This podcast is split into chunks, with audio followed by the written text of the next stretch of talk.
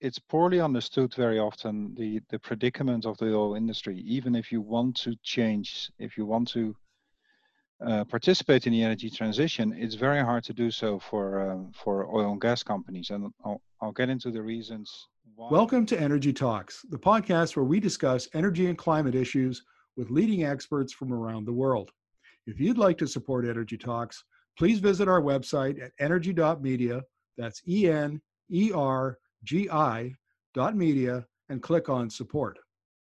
In today's episode, we'll be discussing how big oil is handling the transition to renewable energy with Dr. Arij van Berkel, head of the energy research team at Lux Research. He's speaking to us from Amsterdam, and welcome to the to Energi Talks, Ari. All right, thank you, Markham. I'm happy to be here.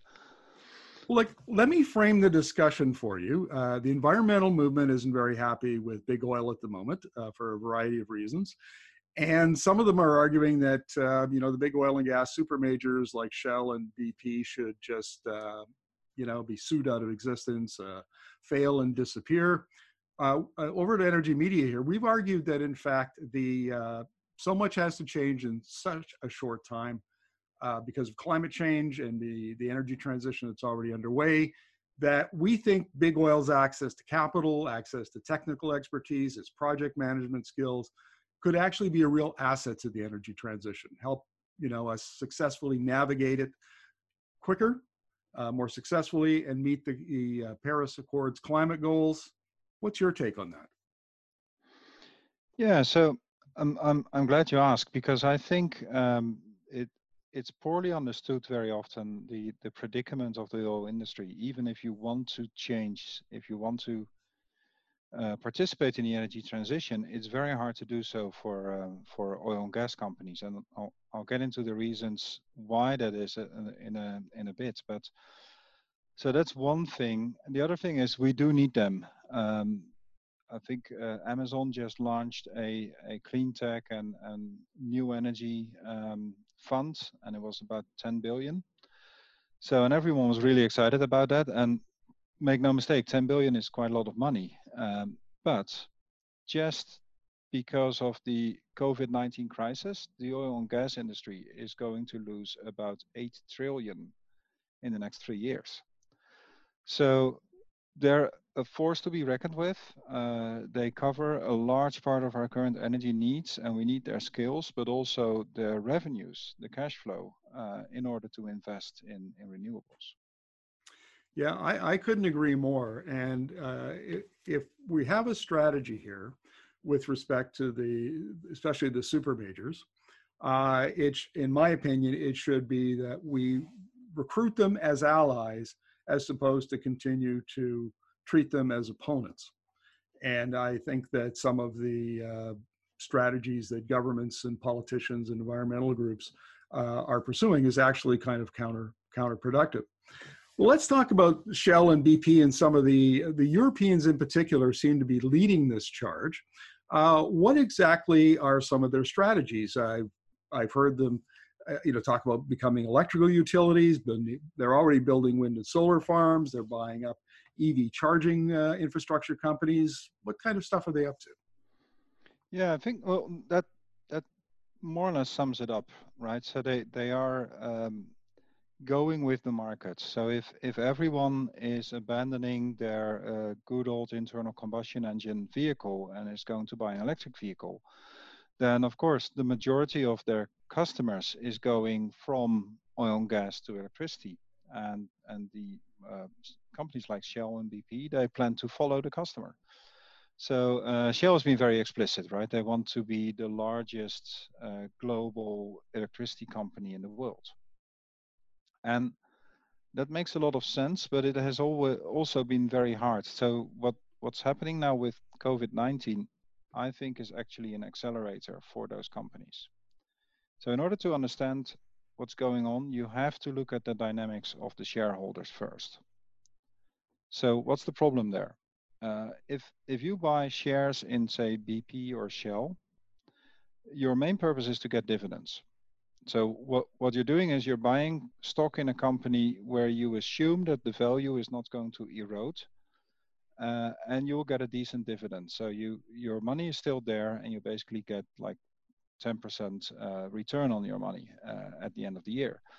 So it, it's a pretty good bank account in that sense, but it's not a completely risk-free bank account because your money might evaporate if suddenly the whole world decides that oil and gas is not all that great anymore, which is precisely what happened in March.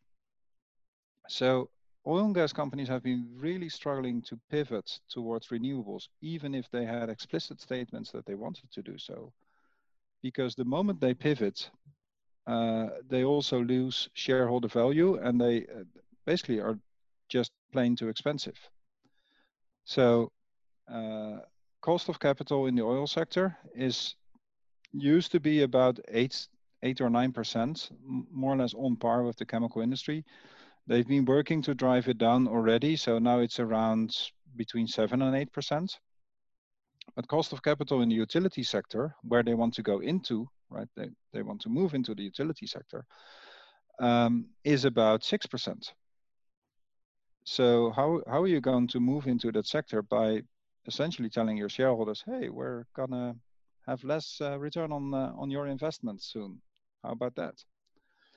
So that has always been the dilemma for, for the oil and gas industry. You could say, well, okay, but then they should just move into chemicals, right? Because the cost of capital is actually lower than the chemical industry. So let's move there. But then the problem is chemicals, the chemicals market doesn't grow as much. So then you're telling your shareholders, uh, yeah, we're going to go into this more profitable business, but uh, prepare to shrink as the company. So it's really between a rock and a hard place for oil companies. Either you go into the market that's going to grow because all your customers are there, but then you're going to have a lower return, or you're going to have a bigger return, but then you're going to go into a market that's not going to grow. And there's already companies there. So uh, you're setting yourself up to be smaller. Um, I want to talk about the part of the strategy from super majors, which is in, uh, investing more in uh, oil and gas that has a lower carbon intensity, a lower emissions intensity. We've got a little story from Canada here that kind of illustrates that. So earlier this year, uh, the Norwegian uh, sovereign wealth fund, Norges Bank, right. Uh, divested itself from four oil sands companies, and that created a you know the some of the oil sands CEOs uh, publicly criticized the Norges and it became a big political issue here in, in Canada.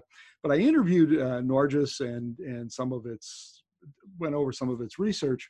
And one of the things that I found is that they're, yes, they're going to be producing oil. Uh, Equ- sorry, Equinor, the uh, state-owned uh, Nor- uh, Norwegian yep. oil company. But in the Johan Sverdrup field, for instance, their carbon intensity is 0.67 kilograms of CO2 equivalent per barrel. In the oil sands, that number is 77 kilograms, literally 100 times higher. And it seems to me that the European super majors are saying, okay, if we have to be in oil and gas for a while, then we're going to seek out the lowest emissions intense or the lowest carbon intensity oil and gas that we can. That will give us some breathing room and potentially maintain the kinds of shareholder returns that they need while they're making this pivot. Is, is, have I got this correct? Yeah, I think so.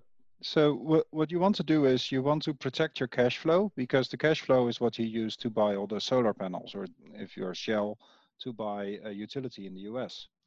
So you're going to do M&A activity to, to build that renewable energy uh, branch and that's going to be dominant. And, and in fact, uh, Shell's CEO, Ben van Beurden, um, was very explicit about it, right? He said, we are going to sell predominantly uh, renewable energy by 2050. Right, so that, that's a clear statement, that's a clear strategy direction. But to get there, you want to keep earning money because how else are you going to buy your, your new business? And while you're keep while you keep earning money, you want to not be exposed to uh, things like CO2 taxes, for example. So you have to graduate. Uh, I was just explaining that they have to move gradually. And actually, what happened now with COVID 19 is that they could make a much more sudden move than I think they initially intended. Uh, so Shell slashed dividends, um, and they stated that it was necessary because they they lost so much revenue due to COVID-19, and that is true. But also, it means that their cost of capital was much reduced. Um, also, there were uh, uh, if oil and gas companies were worried about protecting the shareholder value that worry is more or less gone right shell lost 60% of its value so uh, protecting the value for your shareholders um, i mean that that has been taken care of for them by covid-19 there's that that's a losing battle overnight so, so are, you are you arguing ari that um, that in fact COVID-19 has produ- uh, produced such a or created such a severe shock to the economy and uh, done something that might have taken years. Now it's taken months, and that's adjusted shareholders' uh, perceptions of capital returns. Yeah, and um, well, not even perceptions, just reality. So the the reality now is that actually uh, they are uh, the the oil and gas majors, especially the European ones, are much better positioned to start penetrating uh, the electricity sector and start building a renewables portfolio, which is paradoxical, right? Because they're not good, well positioned at all as a company. They lost a huge amount of revenue, they lost a huge amount of market cap, but uh, in order as a starting point to start building that renewables business, they actually made progress that would have otherwise taken them probably a decade to make. So this really accelerates their transition, I think.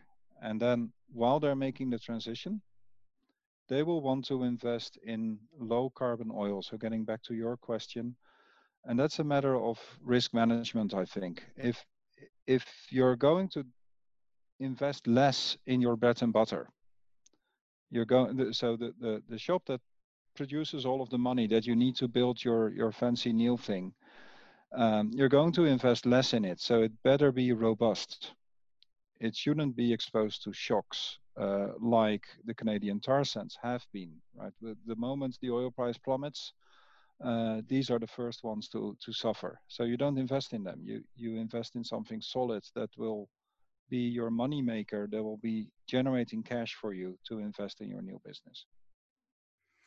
What about the advantage of infrastructure that the, the super majors have? Many of them have uh, uh, networks of um, service stations, and uh, even electric vehicles are going to have to, uh, you know, recharge on, on a regular basis. No, not, not really. No, no, you don't. You don't think that that will be an advantage? not at the fueling station. So uh, research shows actually that electric vehicles are charging 80% of the time uh, at home or at an office.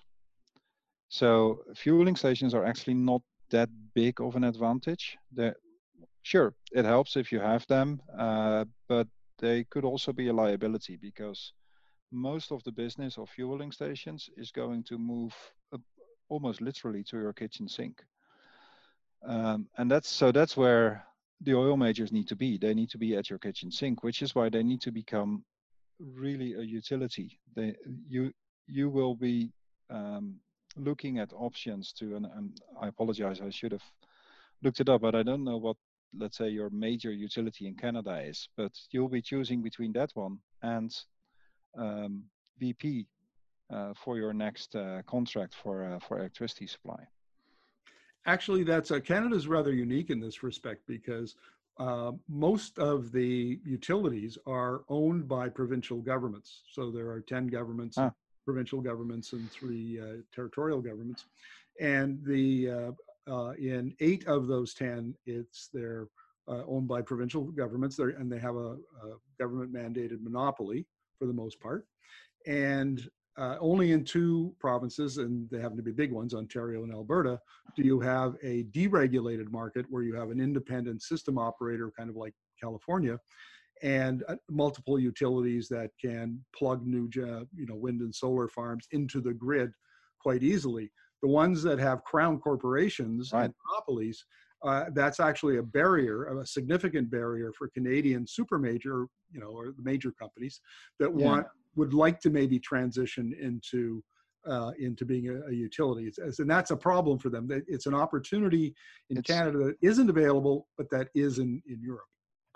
It's well, so that's going to be interesting because I'm I'm not convinced that that's a problem. Uh, I think a company like BP or Shell or Total, for that matter, will view it as an opportunity.